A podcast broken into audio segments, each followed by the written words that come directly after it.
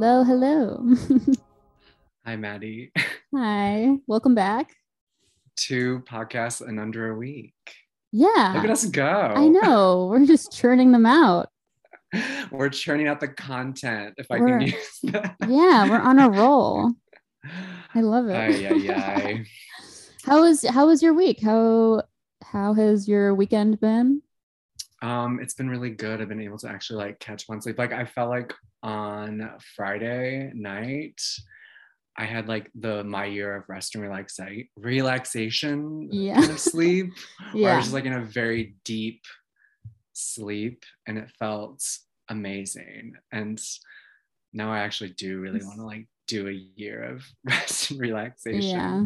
I just want to take so a, good. a five year nap. yeah, basically. exactly. Yeah. Until That's everybody nice. can, else can get their their shit together, then I, I will Yeah. I will arise from hibernation.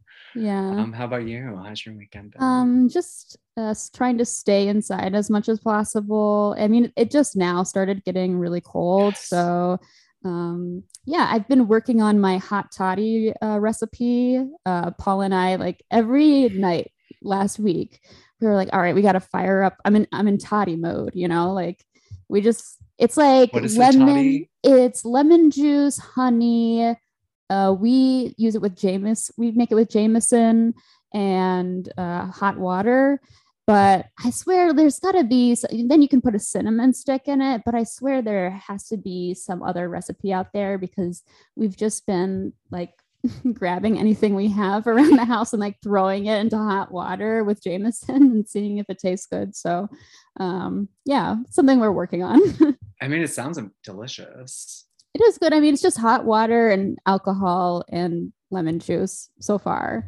Um, so we just we're, we've been eyeballing it, so we, we have to get our uh, ratios down a little better. it probably it probably like really like clears the senses which is kind of like i mean i feel like i've been dealing with a cold lately Mm, because of my work environment but yeah, um, i need something that's gonna like clear the senses so maybe I- i'll make a hot yeah. toddy yeah. I I can't imagine working with kids. Like I would have to like sanitize. I would have to drink san- hand sanitizer before Yeah. work every day. but we do it for the a lot. children Yes. the children are the future. exactly because i believe in them Yeah. Well, I've been um, really enjoying uh, Real Housewives of Salt Lake City. Uh, it's really good. Mm, Uh, my yeah, Paul and I watch it um, together, and it's really it's a great because it's a social activity when you watch a reality show. It's real reality shows are about how people are, you know, insane, and the characters are incredible and it's just it's just fun to make fun of them. And then I, you get to talk about like oh well this person should apologize because of that. And like she really needs to apologize and everybody needs to get so yeah that's always fun. It's better than watching like a tv show because i just feel like uh, scripted tv shows there's not really a lot to talk about. It's just like oh my god this happened. But uh, when there's so much con- there's so much conflict in a reality show that there's so much to talk about and like so many different sides to look at so. And to have it under the guise of it being real. Yeah. Like oh the yeah. that like it's the illusion of reality is very Mhm. enticing i feel like. I also like that people on like twitter get very into it yeah I don't and know, it's just I, it's just nice to have the communal kind of thing about it. Yeah it brings about a congregation of people um of gay men yeah. yeah. I just like i just like the editing because it's the editing is um mostly what makes up a lot of the comedy uh and you know it's just like the, the talent just jumps out when you watch some of this because it's like oh my god that's amazing cut amazing reaction face. Exactly. I miss when i was really into like i had like a new jersey housewives era. I feel like i need to get back into it.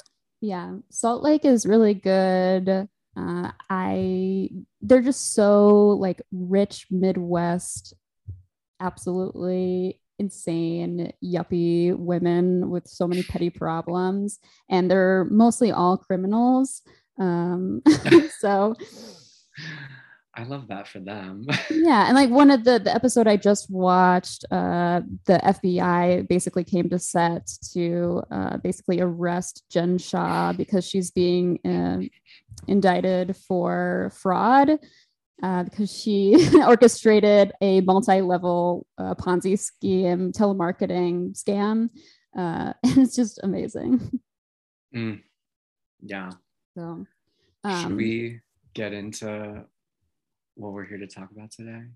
Yeah, I sent this article to you. Uh, I, I, it's a art review article. I have never heard of this online publication, but uh, I was just uh, looking at some Jamian Juliano-Villani paintings on the internet, and I found this interview from her. And I just really like her attitude and her style towards creating stuff and how tenacious and optimistic she is towards just making her own shit because she likes it. Uh, it's like the Yeah, only attitude to have. yeah. Yeah, she definitely is like our kind of artist. I feel like she's just like very in your face, which is exciting and refreshing to have to read because so often artists are like, oh my God, like my art is here to like change the world and like all that stuff. And she's like, no, like I just want to make cool shit. And I don't really care like if you like it or not. Like it just is what it is. Yeah. And she says that she makes shit that she would like to see in her own apartment and all the stuff that she makes, she lit- genuinely gets excited about it. And the different uh, cultural images and objects and references that she posits together on her paintings, it genuinely throws you off because when you look at a painting from her, you're like, oh my God, like I've seen that image before, but I don't know where it's from. And it actually like makes you think and like punches you in the face. Just the colors, the shapes. Um, yeah. I love when a piece of art punches me in the face. Like I Yeah. feel like that's what I want from a piece of art. The the piece is called how do you pronounce her name? Uh, Jamian Juliano-Villani. yeah, and it's called art, or she says in the piece, like art, it's an interview piece, and she says, like, art is the one place where you should not censor anything. And she really goes into like how the the state of art is like really shitty because uh like um people are like selling out in a way Mhm. And Yeah. they're selling out to because they they don't have and she says like because they don't have a goal. They don't have a long-term goal which is mm-hmm. something that i found really interesting. Yeah, like the only goal as a consequence of the internet social media age is to kind of open yourself up and spill out all of your guts for as many people to see as possible, even people you don't know and people who are outside of your immediate community. But her paintings really feel like they were made uh, exclusively from her brain for her brain for herself so you can really tell that she's actually stimulated and gets excited about her own work which is really cool because yeah and a lot of uh, stuff people make right now it just seems so meta like hyper meta from anyone so it's uh, people who like make shit to kind of get attention from as many people as possible uh, sometimes deny themselves the ability to you know, pick from and source from your own immediate community and make stuff for yourself and for you know other people in your you know in your friend group. Um, but yeah. Yeah. And she says like you could sell out in a smart way yeah instead of just like getting money and looking dumb you can make everyone else look dumb which i feel like is what dasha's kind of done. Like she's on a prestige television show Mhm. but like now but it's like she's on one of the best shows on television and like she's really like doing the thing and she looks incredible and yeah i just like and yeah haters And- be damned. yeah and the key is to really be uncompromising and when you're uncompromising uh, you can get a lot of tension from attention from uh, being stubborn and in that way it makes you actually transgressive and not you know without trying to be transgressive or trying so apparently to make a statement uh, you know it's so easy to be like this is just my version of reality and this is the way i see the world. And no one else can convince me otherwise because this is just my immediate community and my sub- subjective experience. So. Right. Like it's about staying true to yeah. the vision it's all have. about me. It basically is just all about me. Because art is a narcissistic impulse to Mhm. to an extent. I mean i know a lot of people like to make it about like changing the world but like even that's what like uh Jimmy on Giuliano Villani, Jimmy on the white jumped out what Jamie on Giuliano Villani says about um that wait what was I talking about? You got this. Um, oh my god, what was I talking about? What were we talking about? Oh my god. I'm so oh well i was just right no now. no you're totally fine no I, I i was just saying um how like making shit make no art is narcissistic endeavor and making shit uh, for yourself uh, should be celebrated Oh yeah. Mhm. Yeah. and uh she s- go ahead. to well to kind of like piggyback off of that i recently watched the dash snow documentary uh, on it's on mubi i think it's uh accessible on other streaming platforms but uh, dash snow was this uh, very prolific uh, photographer and graffiti graffiti artist and skater.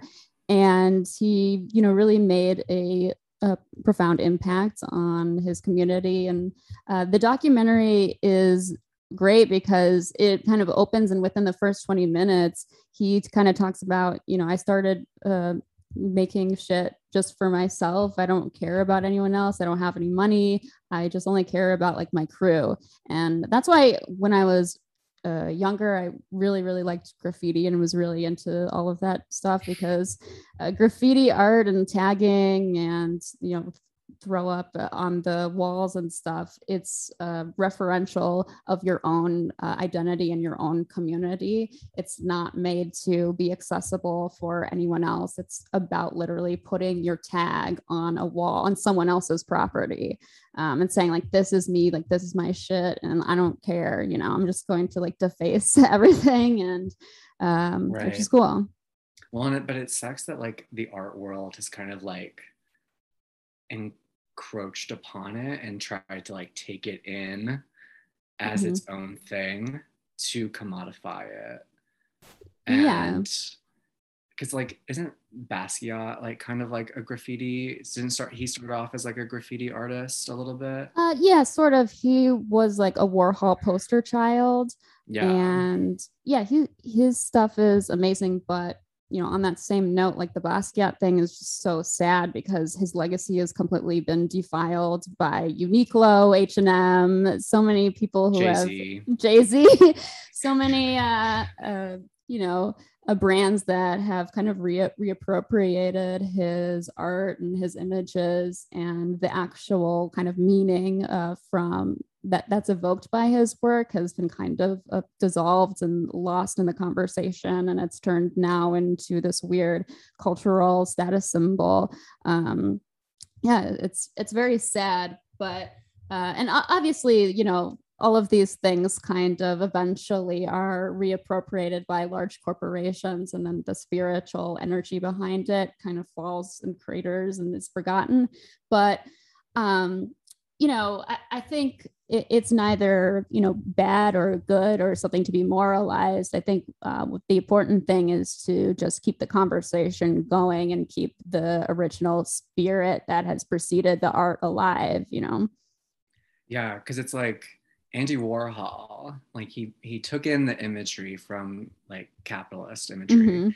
but then like eventually then the capitalist image like capitalists got a hold of it and then like they totally lost sight of like what the joke was mm-hmm. and like now like there's a starbucks in italy because of yeah. andy warhol as friendly woods likes to say like yeah.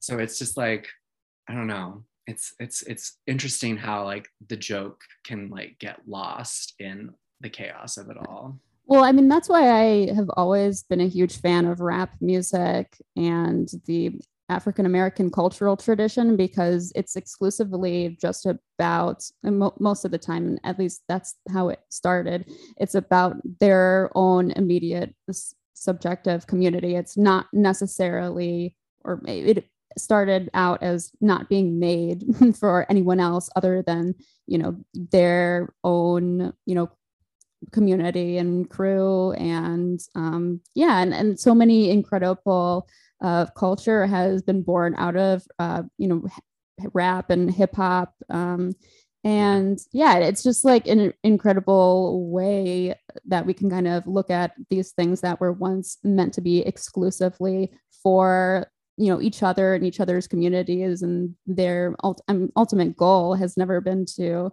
kind of you know sell out necessarily to anyone and that's kind of the whole point it's like yeah. the it's like the alt like hip hop and uh, rap is so synonymous with like punk punk music and like a punk sensibility um, but it's also not only is it transgressive transgressive but it's also very aspirational and rap is has always been important to me because rap to me has been the only uh, mode of storytelling and music making that truly you know imagines a world and a lifestyle beyond its own self. It's all about you know aspiring to something great and telling everyone to fuck off and you can suck my ass at the end of the day.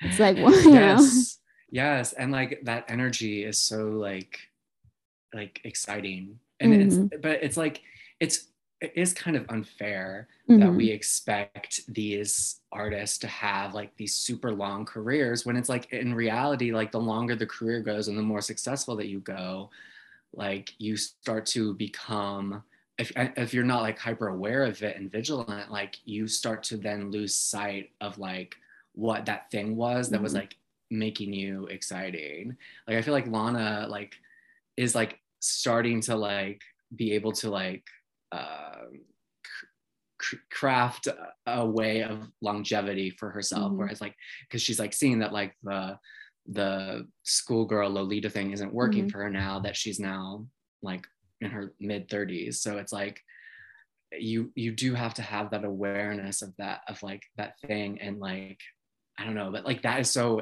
like as an artist like that would be so exhausting. Mm-hmm. I, I like. think, yeah, I think my worst fear is ascending into success so quickly that you, yeah, I have no yeah. choice to other than to just become a product of my own original product. So once something like hits off, you're kind of encouraged and incentivized to do the same thing over and over again and uh, dis- discouraged to you know, change change things up and you know in create some kind of new novelty because uh, you know i feel like culture should ultimately create some kind of novelty forge some kind of new meaning and imagine something beyond uh, the present, but while also expressing the way you view things about the about your current situation.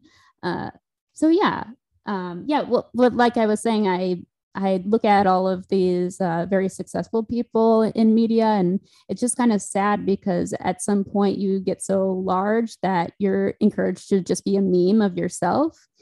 Yeah. And it's weird because like, like, you just end up uh, dredging up all of the leftovers, you know, and just like feeding them for the populace. Uh, yeah. yeah. yeah, like like Susan Sontag became very much like a meme of herself mm-hmm. towards the end because she like she couldn't keep up with everything that she was like doing you know and she became very out of touch with like that that working class spirit that avant-garde spirit that she had in her younger career in her early career. And then yeah she kind of just like faded off which is so like sad. Yeah. And what's really intimidating and makes me really nervous is that you know what if like something does take off and then you're kind of not encouraged to drop it all and leave it all behind and reimagine yourself and grow and change um, like everybody you know is constantly growing and changing and changing their minds about different things. Like i'm always changing my mind and my opinions are always changing constantly about different things. You know i'm not going to have the same opinion about one thing throughout my whole life you know? So I mean, every single day, like I'm illuminated by some new information, then makes my head like spin around, and I'm like, oh shit, like maybe I'm wrong, you know. well like that's i feel like that's how like that's what any good like critic would do is like allow themselves to be open to any kind of yeah. new thing. Um but like allow yourself to be a bottom. Exactly. You just gotta take it sometimes. But like uh, Juliano-Villani talks about like you can just call her Jamian. Jamian? Yeah well, I was gonna call. I was gonna like reference her last name since I don't know. Oh, okay, yeah. also, her last name is a lot easier. Yeah. To say for me for some reason. Yeah. but they talk about um, Art Rank. I never mm-hmm. heard about Art Rank. Mm-mm. I don't know any of these things. I just kind of curate them from the internet. I'm like, oh, yeah. that looks cool. yeah. Though, so apparently, Art Rank was like where they would rank the artist's work, like with buy now or sell now mm-hmm. or like peak peaking, which is like such a morbid way in which to talk about art that it is just like this thing, this piece, and like that no one is like dealing with it meeting it at its emotional level you mm-hmm. know it's only measured and, by its metrics and attention grabbing quality and self-referent self uh, references i guess yeah and she like goes on to say like because it like it doesn't exist anymore but she said it stopped because someone saw it was like really fucking evil which it is it's like high school shit you know also mm-hmm. like as a painter you already feel like a cheese ball you know because like mm-hmm. most painting sucks and then you have to go through that like mm-hmm. it just yeah yeah well she definitely uh, kind of uh, is extremely honest about a lot of things I think you already feel as an artist. You feel very embarrassed to be an artist and performer. I feel like there is some kind of, because of uh, artistry comes with a desperation. There is a sort of shame that comes with it because you're like, oh, most shit sucks. And by virtue of this, most of my shit is going to suck at first, at least. Right. And I want people to look at my shit, but I don't want it to be completely just like a, a sellout product. I just want to have it be actually good and, uh, you know, evoke kind of some kind of spiritual, metaphysical uh, feeling. Uh, but I, I really like that she's very humble about everything that she does in her career and uh, mostly she's very inspiring to me because uh, you know she talks about in the article how you know she puts together a lot of these uh, exhibitions and she's like i know that it's going to be expensive. I'm going to pay for it myself. It's going to be like a financial loss for me but i don't i don't care. I just want to make some good shit. Um and then like it, it, there was another interview with her where she talks about how once she has an assignment that someone is paying for now it becomes work it becomes a job that's stressful. Uh, so that that kind of sucks about about it but i think sh- what's great about her is that she kind of keeps the momentum going and you know all of her you can tell that in her paint- paintings it's she's excited there's a lot of energy there's movement in her paintings and I feel like when I look at one of her pieces, it's kind of only it's like moving. There's so much energy, um, and there's a lot of emotion. Yeah. I feel like such a piece of shit because I haven't looked at that many of her paintings. they're so good. I mean, a lot of her stuff, she, you know, says, I love to just go to the library and like look at different images and cultural artifacts. And then I kind of just put them, piece them all together and chop them up and screw them up and just see what what looks good. Um, and yeah, a lot of her uh, images that she pulls from are very like cartoony and bright and vibrant. And it's really fun and exciting and has a lot of uh, momentum in in them that like make me feel like oh shit like this is actually saying something. I don't know where i've seen this image before and it's confusing to me but i'm familiar with it and there's a large part of familiar familiarity that runs very rampant in her work which makes them like fun and accessible. Is she like americana? She's americana definitely. I she's uh, italian i presume. Yeah. I would say she's ex- very, that's why I can't say her name. yeah, she's an American girl. yeah, we love I, that. Yeah, I love Americana. Yeah, I think I love I love America. Me too. Yeah, I'd never leave it. No, absolutely not. this is a pro America podcast. Yeah, it's like I, where where are you gonna move to? Uh, Canada? No. Yeah. Canada's like America light. Like I can't like I, there's nothing I don't I shouldn't I guess I shouldn't like offend the Canadian audience that we have, but I just don't feel any desire to go to Canada. No, me neither. I'm already so up north that I'm like, I feel right. like I'm already terrestrially in Canada anyway, and I don't have any desire to be any more colder than I already am. I'm just cold all the time. So yeah, I'd rather not. um, there was a part in the essay or article where she says, like, why can't you be snarky? Why can't you be an asshole? You have to be like soft all the time now. You're supposed to be thinking all the time, like questioning shit. See, that is what I am trying to avoid at all costs. Like, I like not the snarky or asshole mm-hmm. part, but like the thinking all the time. Like I'm so tired of thinking.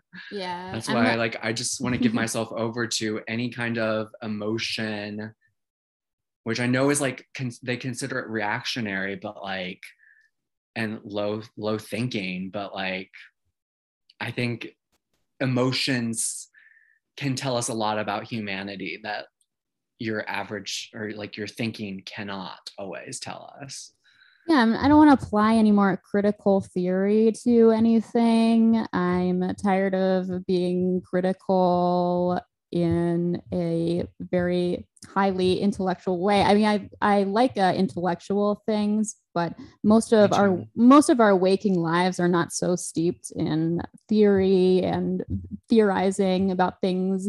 You know, we're really just all trying to kind of make it through the day and pay our bills and uh, th- there are things that are so commonplace, I think, that people really avoid about the present and daily life. Uh, and all of her paintings are, I feel like, are just about a daily experience and very commonplace, accessible experiences. Yeah, like I was talking to Alex, friend of the pod, this weekend about um Children of Men because I watched mm-hmm. it after That's a good one. Uh, after the Pete doc. I had to like reorient myself. Yeah, you have to. Yeah. and I wanted to watch it because it's been on my mind a lot lately because of like uh, the Decadent Society roster that references it in that book. Mm-hmm. And so it's just been on my mind. And Alex was like, don't watch it for the philosophical stuff. Yeah. Just watch it because it's a great film. And yeah, and I mean, and it is like there are such great images that come in that film, like the part where she like reveals the baby um, mm-hmm. among the cows. like I wanted to cry when I was watching that part because yeah. it was so beautiful. And I was like, oh my God, like this is like mother nature the life force coming at us mm-hmm. through the screen yeah it was so i mean i've watched that film before i watched it but i watched it when i was like too young to even like really get the weight of it i feel like mm-hmm. and like Oh, now yeah. that that that film is like now becoming our reality it seems like although Mhm. like we're not having babies by choice not by like some weird experimental although we'll, we'll see what happens with these vaccines yeah i i really i haven't seen that movie in like probably like four years but i need to watch it again um it's a great palate cleanser after the Pete doc. yeah after the pete doc you need to like get a facial take five showers you know read a book. Oh you know what? You know what i just finished? I just finished um melissa broder's uh latest novel milkfed. Oh it's really it's it was really good. I i think she's just kind of like a guilty pleasure for me because her writing is very girly and um, she mostly writes just about her depression addiction and mommy issues. But she kind of keeps the ball rolling and the way she describes a lot of her inner turmoil and all of her characters interpersonal issues and mental health afflictions is done in a really poetic way. And whenever she describes kind of the mental states of you know her interior life or the interior lives of her characters it's always done in a way that you never knew an emotion until she kind of pinpointed it and hmm. you know put it in a different uh, you know she just kind of grabs a bunch of words together and describes something in a completely new way that you wouldn't even think to describe it as before um, so yeah her writing is really good and honestly i just really like a good old fashioned lesbian romance you know it was kind of like Oh, a lesbian nice. uh, romance novel. It's about uh, a girl who meets this Orthodox Jewish woman at a frozen yogurt shop, and they Mm. kind of have this very steamy romance together. that was great. delightful Yeah, it was great. I really enjoyed it. have you read the pisces I yeah, I read the Pisces. I really like the Pisces a lot. Definitely. yeah they're making it into a film yeah. Well, well, wonderful. I'm excited. I hope it's good. yeah because they're making everything into films these Yeah. days I I sometimes I'm just like uh, you know it's like the Taylor Swift thing of just, I'm gonna make a movie out of my song you know sometimes I really feel like you know uh, that there are some things I'm good at and some things I'm not very good at. You know I'm kind of okay at doing this. I'm, I'm okay uh, I'm good at drawing mean, but it, and I'm not great at it you know? I don't need to dip my toes into so many different holes you know I feel like people the- just need to stay in their lane you know Yes, that is the Andy Warhol Elvis painting. Andy Warhol's Andy Warhol has this painting of Elvis where he has like multiple different Elvises going at the same time. Mhm. And it was like to it was all about like how Elvis has to be like different things all at once. Like he has to be uh the veteran, he has to be the singer, he has to be the actor, he has to be the father, he has to be Mhm. all these different things the husband all these things and it's like that's like the world that we live in is like these we're, we're just like we expect our celebrities our artists to be Yeah. like all these different things when it's like you know I, we need just a good songwriter you know who can who can really do, like put all their energy into songwriting you Yeah. know? Well, or like yeah. writing or whatever yeah. But that's how I feel about Jamian's paintings because you can just tell she's a natural at what she does and she's just a painter who's really really good at what she does and she's not anything else and she doesn't really claim to be anything else. She's just like whatever i just paint. That's just what i do. Uh, so yeah. Like i'm i'm uh I, I i always like definitely by virtue of uh, having the same bachelor's degree as everyone else you know i don't consider myself an intellectual or smart whatsoever. I just kind of pick different shit that i'm interested in and try to kind of explore and go a little deeper uh, and hopefully i'm hitting the nail on the head but oh well. But it also it's like it's not up for like us as the artists or the podcasters to decide like it's up for the because like uh jamion did i say it right Jamian.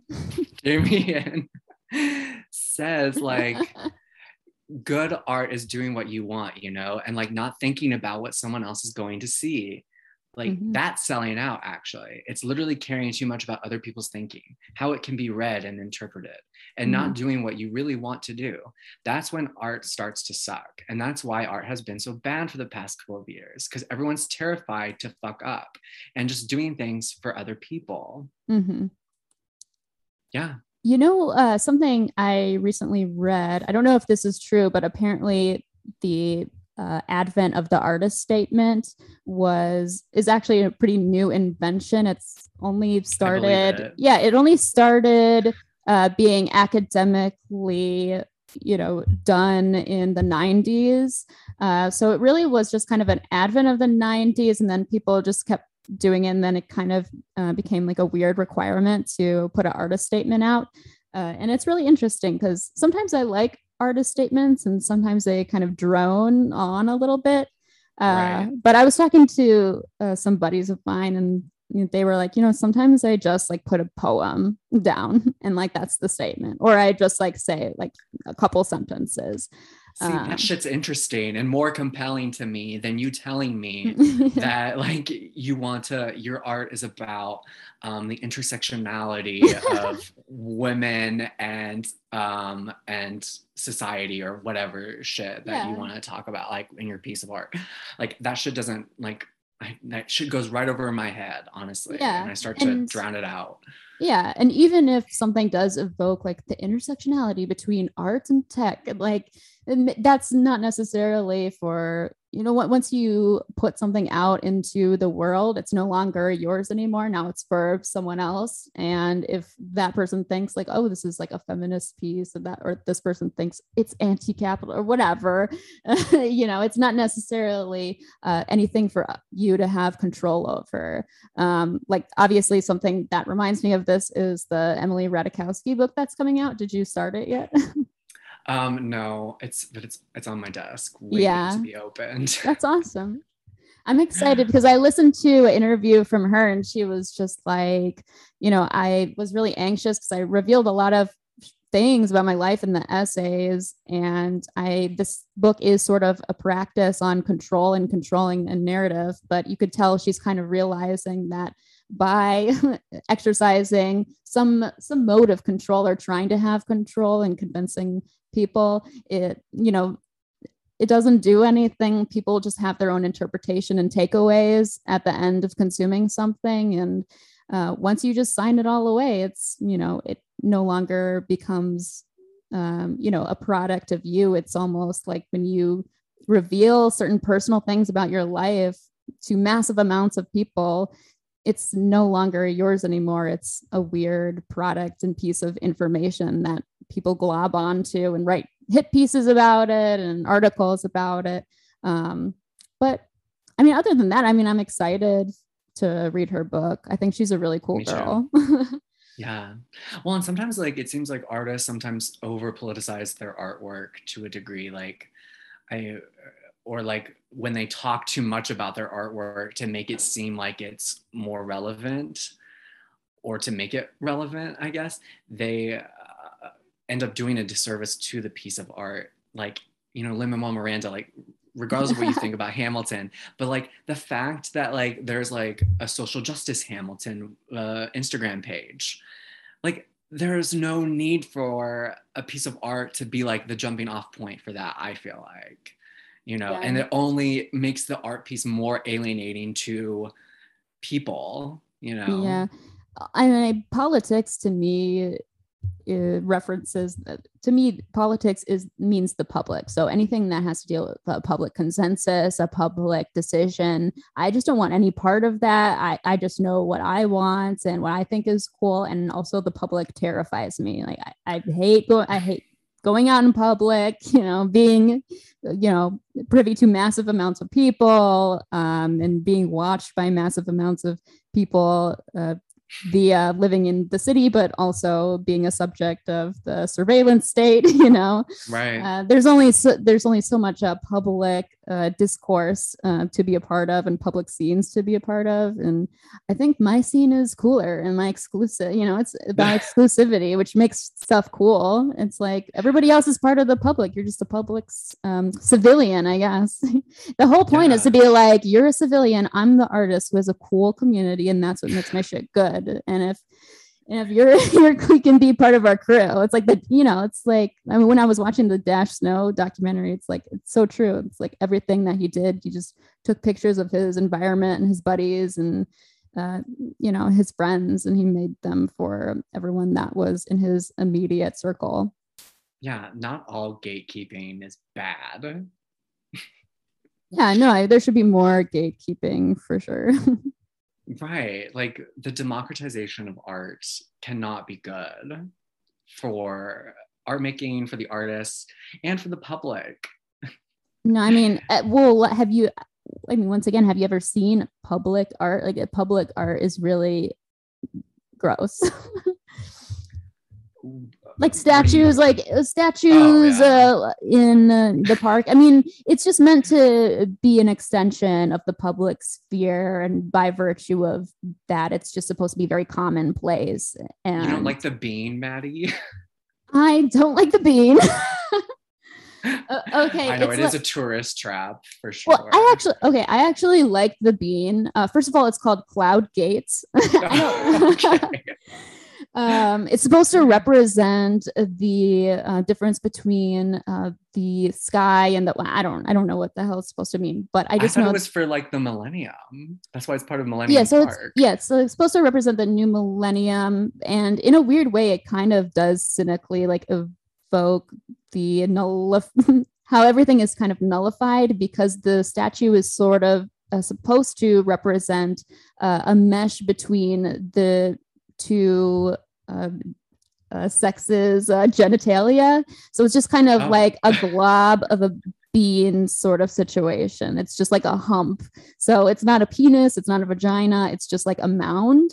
Um, so it really predicted the the androgynous non-binary state that we live in now. Yeah, you know, in a weird way, it was supposed to be sort of a beacon for the new oh, millennium and uh, I don't know. To, to me, it's just like a huge hub for germs. Everybody goes there and puts their hands on it. And if you go there and you stand under it, it's not even shiny. They do clean it, but it's not even shiny. It's just a bunch of smears from people's dirty, grubby hands. And uh, right. uh, yeah, I mean, I've been there so, so many times I'm just like, it's, it's there. Yeah. I do like that concert hall that they have there. That's really pretty. No, it, it is really pretty. And there's a, a nice like Zen garden with a little uh, stream of water. There's a bunch of cool stuff, and, and I, I, I think our uh, art institute is really good too. Yes, I totally mm-hmm. agree. I got and I got free gelato in Millennium Park the one time I went, so mm, it's not delicious. all bad. no, it's real. It's fun.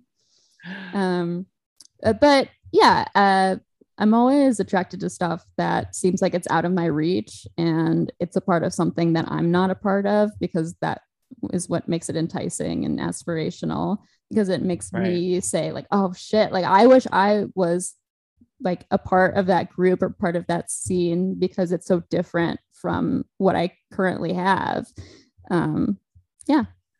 I always feel like I seek out like things that like have like massive emotional weight to them. I want something that's like gonna really fuck me up. Mm-hmm. Well, that's why I like horror movies. I really want to be traumatized by a horror movie. I really want it to sit with me and uh, mess with my emotions and give me nightmares. Yeah, I want to yeah. transcend. Yeah. Oh, speaking of that, I had a weird sleep paralysis experience last night. Oh, I was lying in bed and I woke up and I still felt like I was in a dream, but the dream was I was in my bed and I was just in my room. And then I looked to my left, and out of my window is this woman who is floating on her backside and she's entering from my window feet first. And it's just oh this God. woman who's like wearing this uh, translucent white dress who's horizontal and slowly hovering over me and i tried to try to i tried to escape out of my body and swipe her away because i was so terrified but i couldn't escape my body i was trying to move or talk or scream or say something but i couldn't move it was so scary Are you sure it wasn't like Lana? Because you said white dress. so I mean, I would it- love for Lana to come through my window. Yeah. I mean, it was a it was a nice visitation. I was just so confused because I was like, who is this weird Yeah, what do you woman? want from me? I know. Yeah. It is kind of weird because my building is is extremely old and like probably about 100 100 years old. So uh, I'm sure there's some kind of like ghost or spiritual, you know, spirits running around here. You need Demi Lovato to come in there and do some. I know. I need to contact uh, the Lovato Ghost Hunters 911 show or whatever. yeah, that could be funny. Yeah, I want her to do a reading or something on my apartment. I would really like that. Yeah, they would just say like, she has trauma. oh, you Um, oh, so on the on the topic of uh, things that are referencing the present and referencing te- tech the technology state and songs that you know are like I love my iPhone or like I love Facebook, Mhm. you know, whatever. I always i'm always looking for like shit that like evokes the the present modern reality and is referencing modernity but it's always done in a way that's so in your face and so literate and not an abstraction of modernity modernity. Um I, the only song that i felt the, the last time truly references the incoming uh, looming information social media age uh, is the song Hacker by Death Grips. And the way that he articulates whatever the hell he's trying to say in this song, every, every, time I listen to it, I'm like, oh shit, I feel like I'm in 2009 and there's this huge tsunami of the social media information uh, age and a huge conglomerate of a demon that's about to enrapture me and drown me into a ghastly void of overloading my brain with like information and like frying me and electrocuting me. He like talks about a snake giving birth in an Apple store. Um, it's like very like s- scary and intense and uh, insane. I feel like that's the only song I feel like has truly evoked the present and like the oncoming you know be, being a subject of the surveillance state and whatever. Well, um it's in a way you can't really articulate but the way he does it is a very abstract a very abstract way.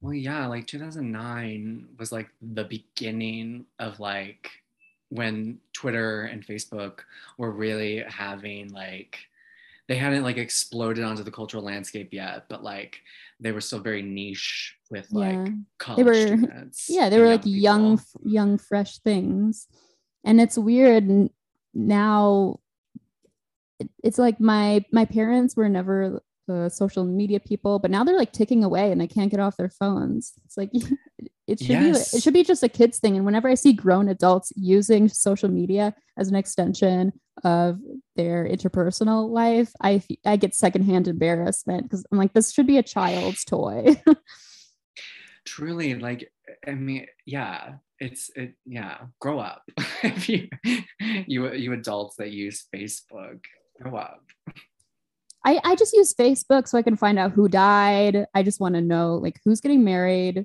who, you know, who, who's disappeared, who's died, basically. It's like the only No, reason why I use do it. anymore i couldn't do it anymore i just do insta and twitter and that gives me enough mental illness yeah. I I also don't know how to use Twitter um, because I don't like these apps that up, you know, give you an update that you have to update every other month. Like my friend just apparently you can make a theme to your group chats on Instagram. I don't even know how to do that. I didn't update my app yet. My app is still the, the same uh, user interface from six months ago. And I just get annoyed because every time Instagram, like any of these apps update their user interface, I get so confused because I'm like, how do you post? I feel like an old person. I'm like, how do you make a story? Like, where's the button? Like, it's all over the place. I hate it. yeah, I just like share like my like things that I'm interested in right now, things that are on my yeah. mind. Well, next and time. I try, and I try not to be clever with my post, like my my captions anymore. Like now, I've gotten to the point where I just like want to post the image and then move on with my day. Yeah, and I always feel embarrassed whenever I write something on the internet because it presumes that I'm like this kind of person that's addressing my public and making a huge statement like a famous person. So all of my fans can see what I'm up to. Like no one's reading captions. So no. I just, I, I don't know, like it works for some people, but for me, I just feel so embarrassed because I'm like, who am I to address the public in this way? you know? Yeah I, th- I, feel like the only person who's getting away with it right now is britney spears because she's really dropping a lot of shit in those captions. Oh yeah. Britney spears terrifies me by the way because you can tell she's so insane. I would be terrified to meet her. She just seems like she's absolutely traumatized to the point of like delusion, which honestly kind of makes her super, super cool and why her Instagram is amazing, basically. Well, now she's now she's on the loose. So yeah, now she's on the loose. So look out, world. yeah. yeah. I mean, good for her, but I'm honestly worried about all these like free Britney freaks. Like, what are they gonna do? What yeah, what well, social they, justice movement are they gonna latch onto next? Yeah, and they just like well then you just hop on to the next topic and I, I, don't know. I'm, I'm not like really fired up about any current public event or public experience right now. Everything's kind of dull and boring which really how it should be you know? Public the public sphere kind of really should be uh, pretty un uh, uninteresting. Yeah like the mo like the only interesting thing that's being reported on is that Biden is like shitting his pants. Wait, that's amazing. World, all these world leaders. He just left a little piece of him behind. Yeah. God, it's so embarrassing. A little, uh, a little gift from the USA. yeah, I mean, and, yeah, it is very metaphorical. Yeah, I, and it's like he's Catholic, so he probably was so excited to meet the Pope. But I don't, I don't know. I just feel like but he also we, we should have sent the Royals. Yeah, we should just send Honestly, yeah, a hologram. We should just send a hologram, like you know, usual. well, yeah. Now with like the metaverse, that's gonna. I, mean, uh, I would I would just like to say I applied to four jobs at Meta or whatever the hell this com- new company is or Facebook. I don't know, but their their uh, careers page on their website does not work because so many people are applying for jobs you basically click the position you want to apply for, and then it gives an error, or it takes five minutes to load, or half the page mm. loads. You know, it's like a complete piece of shit. Like these people like claim like they want to make a new world and make a new thing, but it doesn't even work. And I can speak from experience because I work at a tech company and nothing works. It's like all fake. You know, it takes a you know six months just to uh, put in one one new button or one new piece of code or whatever they do. And whenever we ask for new like products or new capabilities or new logic we want to build into the product, it takes literally like a year. That's the sign of a decadent society, as Ross yeah. Douthat says, yeah. which seems to be like the theme of the the season. We're like really, we're really going all in on the decadence this season. Yeah, well, it's it's decadent because there's just too much shit, and yeah, and because there's stagnating. Yeah, because there's too much shit, I just get so confused and end up being very uninformed and brain dead mm-hmm. because I'm not being pointed in uh, the right direction. I'm being pointed in 5 billion different directions and 5 billion different platforms and TV shows. And it's just too much. so do we want to get into our next topic our next article that we that you mm. found the queen of articles. Yeah. Which wait, which which article was this? The content one. Oh yeah, the content, the content era.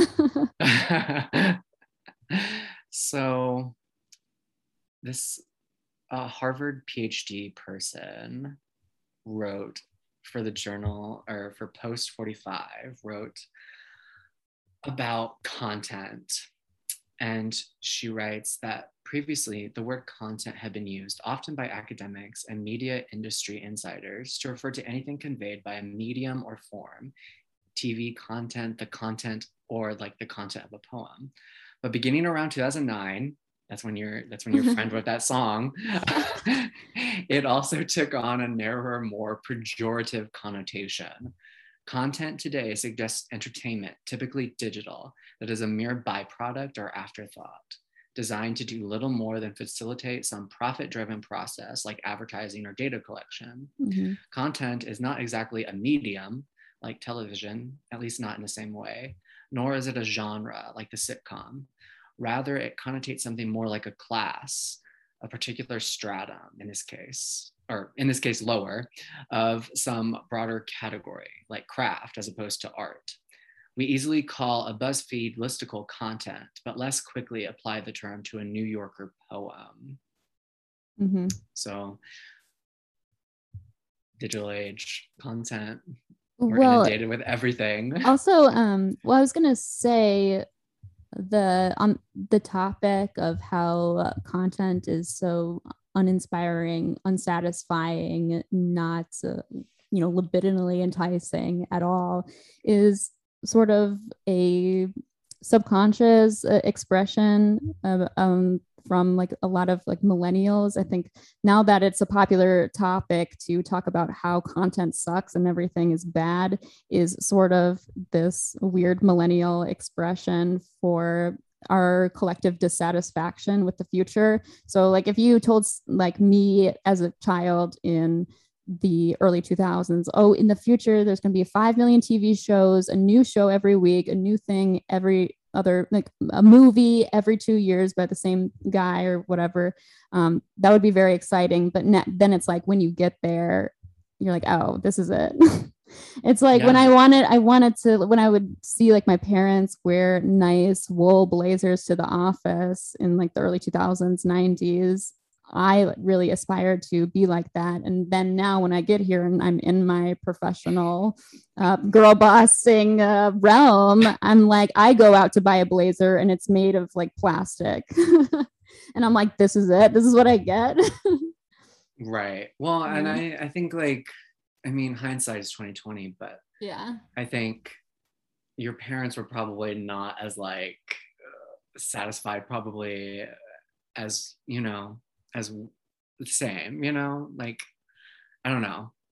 Yeah, I mean, it's the ultimate. This is the ultimate um, trajectory for you know. W- once you desire to have something, it brings you more satisfaction to aspire and desire to something that's out of reach. But then when, once you finally reach for it and get it, you're like, oh, this is not what I expected at all. right. Like, yeah, because like life is suffering to a degree. And so like, I don't know, I don't think like a job, you know, is necessarily going to, I mean, the stability of it is nice. Like the stability mm-hmm. that they had was nice. But I, I, I think that generally human beings were probably just as dissatisfied to a degree mm-hmm. as they are now. It's probably, I mean, it probably is worse now, but mm-hmm. but there's always a, a sense yeah. of dissatisfaction. Well, yeah, I think absolutely on the psychological level, but on the material level, right. most things just are either not made in America, they're outsourced to wage uh, slaves in like yeah. Taiwan somewhere, and they're all made of polyester or like rayon and not uh, well crafted, you know, and on in the digital in the digital sphere everything's made to please as many people as possible and saying so many things that it basically just says nothing. So um i guess like on on the material level there should be something that like everyone can come together around and collectively decide oh this is good but there's so much crap it's like we can't. I, i'm like lost. Right. Well that's probably why like shows like succession are such like a rarity and why like they are having the impact that they're having is because like it's able to like cut through every all this bullshit and rise to uh, the surface. And it's actually yeah. good. Yeah and it kind of it's weird because it is a drama but it's also a satire. It's kind of making a satirical statement on uh, family and interpersonal and public life and political life that's really smart and exciting. And in that way it almost does read like a reality show because everyone on that show is out for their own political gain. And they don't treat anyone like people they treat everyone like arms for their own succession basically. And also adam mckay is gen uh, it's it's created by adam mckay and i believe so yeah. Yeah and um, jesse armstrong. Um, and like the writing generally is generally very very good. Because it has like a libidinal life force at its core.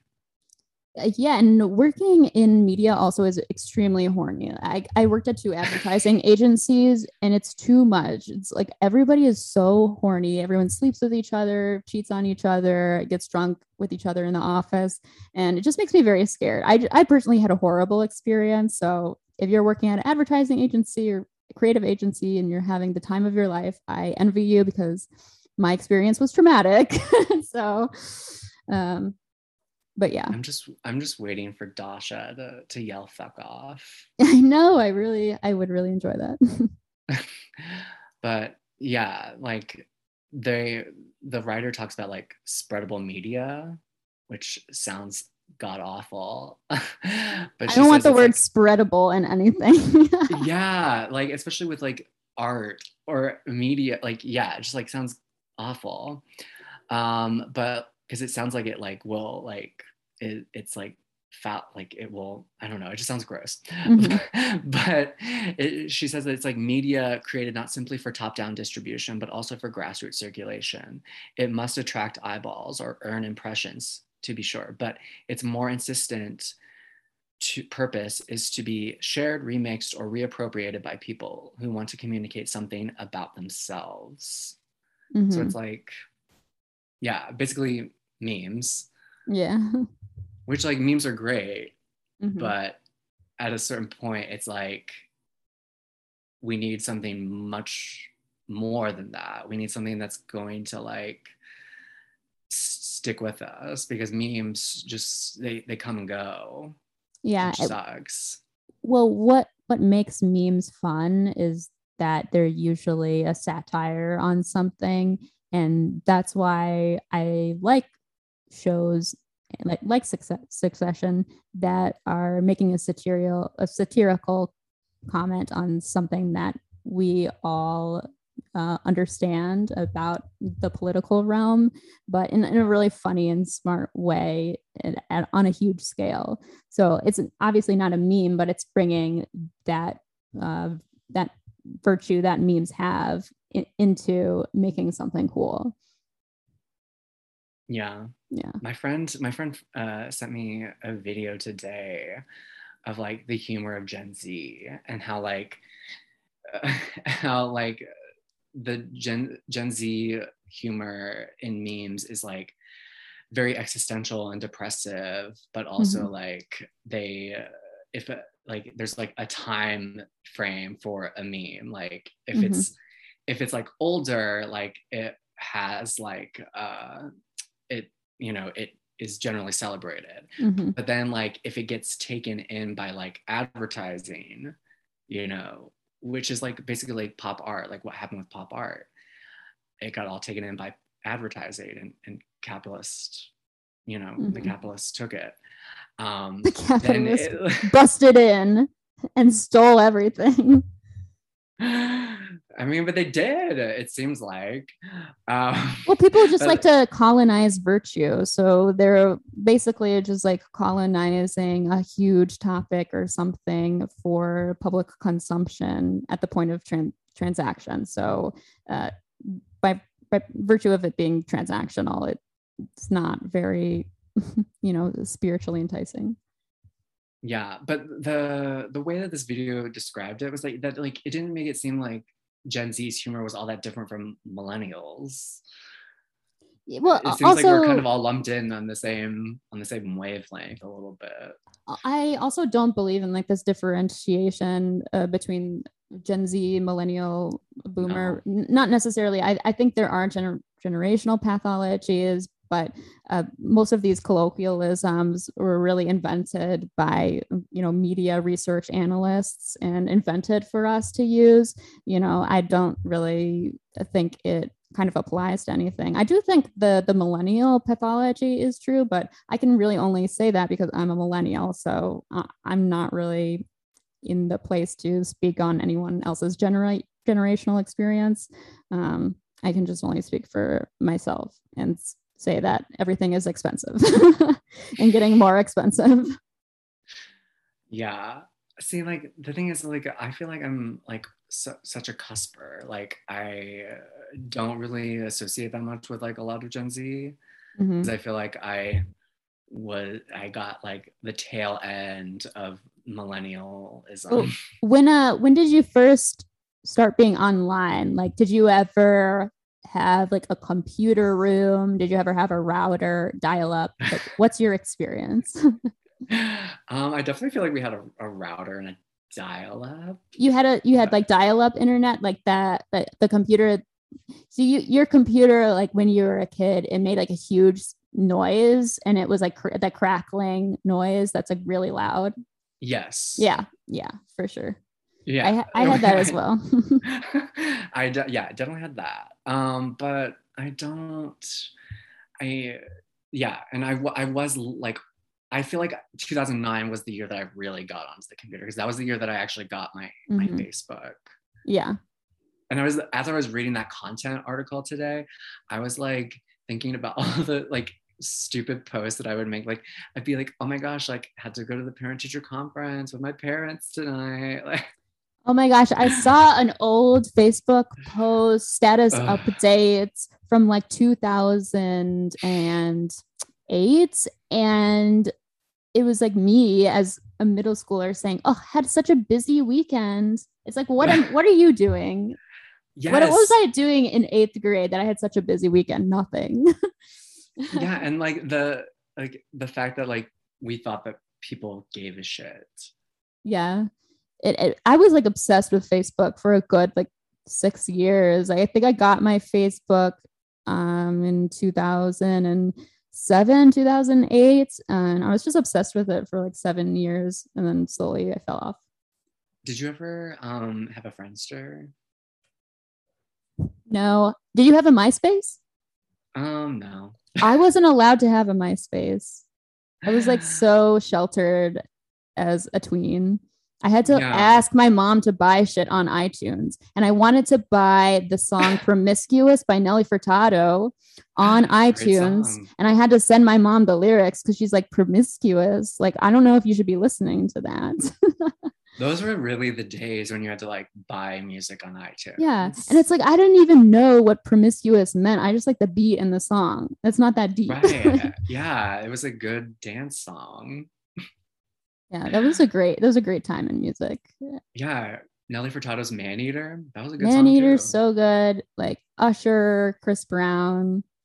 uh chris brown really fell off Yeah. But what was, miss what was, him. Yeah, well, what was great about Usher and Chris Brown is that also on the topic of things getting more and more expensive, it used to be easy to make a music video where you have these huge wide shots of te- like 20 dancers in the background and like Usher, Chris Brown, like these are all these are artists who were really committed to dance and performance and make creating a huge spectacle. And now, when you watch a music video, the production quality is so low and small and intimate. It just feels like everything's filmed in the same studio room, like maybe four Yeah. different locations, three or four different locations, the same thing for the whole three minutes. But a lot of the, if you look back and like see a lot of like pop music videos from the early 2000s, it's huge wide shots sets like that are like very large scale, very expensive and like gaudy looking. Um, and now everything kind of weirdly feels like it's on some kind of CG screen. It's tiny, everything's small and is made to look very aspirational and expensive, but it just doesn't hit the same. Yeah, and the fashion is now harkening back to the early 2000s. Like, Yeah. what is this? Well, I mean, I mean, it- everything eventually comes back in style because it's so far away from us that it eventually uh, looks to us as something that's out of reach. Um, so it becomes exciting and aspirational. Um, but yeah, I don't know. It, it's weird. Well, yeah, but it seems like it's like the the like last 30 years, like truly have been like the Mark Fisher feedback loop. no, it, it is true. It's becoming a, a used, uh, like a yeah, a cover band of a cover band of a cover band. Yeah, yeah, There's a show it is on weird. E. There's a show on E right now that Adam Lambert is like, and Meghan Trainor and some other random bitch are like the judges, Mhm, and it's a it's a cover band show. mhm. Weird. So, yeah, That's so weird. weird. V- feels very dystopian. Ugh, that's that sounds horrible. Because then the then the incentive is just to repurpose stuff that has already been done before. Yeah, and like they all are like dressing like the artist. Have like you- this cover band? Yeah, have you heard the song 2021 by A.G. Cook? I have not. It's good. It's basically the same thing that you're talking about. Basically, it's just like everything that you do has been done before. everything you said, you said it. It's been said yesterday. Well, and it's like it's not even that like that's a bad thing that like Mhm. things have been done before. Cause like like archetypally, archetypally, yes, things have been done before, and that like there are like blueprints for all these types of things. But it's like you have to like take that, but then kind of take it apart and mishmash it together yeah. and then make it something new. Yeah, I mean that's why I like Jamian's paintings because it is referencing so many different old cultural artifacts, but it literally is like putting it in a blender, remixing it, chopping it, and putting it in a whole new environment that I have never ever seen before. Um, yeah. Yeah. like that's why Dasha's film is so good because it like is uh it's a 1970s it like riffs on 1970s genre horror films but psychological horror films but like it's still very much coming from Dasha yeah, and it's not trying to have such a huge astronomical reach. It's like not a lot of money, you know, just her and her friends, and it seems very uh, genuine and true to her vision. right and she doesn't want everybody to like it I don't Yeah. But yeah. like but with spreadable media Mhm. they want everybody they want everybody to like it and they want everybody to to give it a, a, a thumbs up or a thumbs down so that they can mine it for data so then they can make the next thing that will appeal to you Yeah, it's weird how I get targeted ads towards me so like so quickly. It is it does feel like someone is reading your mind, which they basically are because all of your data has been uh, you know extracted from all of these apps. So they basically can predict what you're going to wear 10 years from now what you're going to be doing in the future. It's very very strange. I don't like it. I mean that's why i don't like the the public the public sphere because it just feels like people are extracting information and data from me uh, it makes me just want to burn my social security card and like bury myself in a hole. I mean i don't have a, i mean i don't i don't have a problem like the general public like everyday normal people i don't mind. Uh, yeah. But I I have a problem with like everyday people who like have power. That's who I am like terrified of. Yeah, I'm I'm terrified of uh, any any mode of uh, power. Even when I have, I mean, people always aspire to have power, but once you get it and you have power over something, you have to kind of deal with the consequences and the implications of having power because we all know that power is bad and like the only person who ha- should have power in your life is Jesus Christ himself. Exactly. Like the only only person who truly does have any kind of power is the big man upstairs. Truly. See, like, and in the in the Juliano-Villani piece, mm-hmm. she talks about like how uh, the the interviewer asked her like it's almost like you when you like put a piece of art in an art museum it's um, like if it's like problem like deemed problematic mm-hmm. like they think that you're like endorsing it or something and like i think like that it stems from this idea that like art is supposed to have a political sort of uh, power over you mm-hmm. when in reality like it's just she and she says like she's like i'm presenting something. You can figure this out. Like it's not dictating something. And that's the great thing about making art. But now it sucks because artists are supposed to have opinions on everything. Mm-hmm. and it's like why are you why would you want to ask an artist a political opinion when like they like they're so far like a good artist is mm-hmm. so far like gone like and out there that they have no fucking clue what's happening politically yeah, it's like, do I really want to know Joaquin Phoenix's thoughts on NATO or the war in the Middle East? Not really. He's just an amazing actor and like really fun to watch on. And uh, you know, do I really truly want to know like uh, fucking Lupita Nyong'o's opinion on uh, you know, mass incarceration. It's like, no, she's an amazing actor, like an incredible performer. And I just like her um, performances yeah and it's like i just like want people to stop like uh, like thinking that art is like trying to dictate something because like it's really not mm-hmm. i mean it like it's not it shouldn't be didactic good yeah. art at least yeah i mean you you shouldn't be encouraged or have this thought in your brain that everything absolutely must be discursive about some kind of political or public narrative and kind of try to uh, stray away from that as I try to stray, stray away of any um, any opinion about anything whatsoever because my opinions are probably just as boring and commonplace as anyone else because uh, at the end of the day most people are pretty compliant. They just want everything to you know go smoothly. Um, yeah I, I mean my opinions are so boring and stupid and you know probably uh, you know mirror a lot thousands of other people's opinions.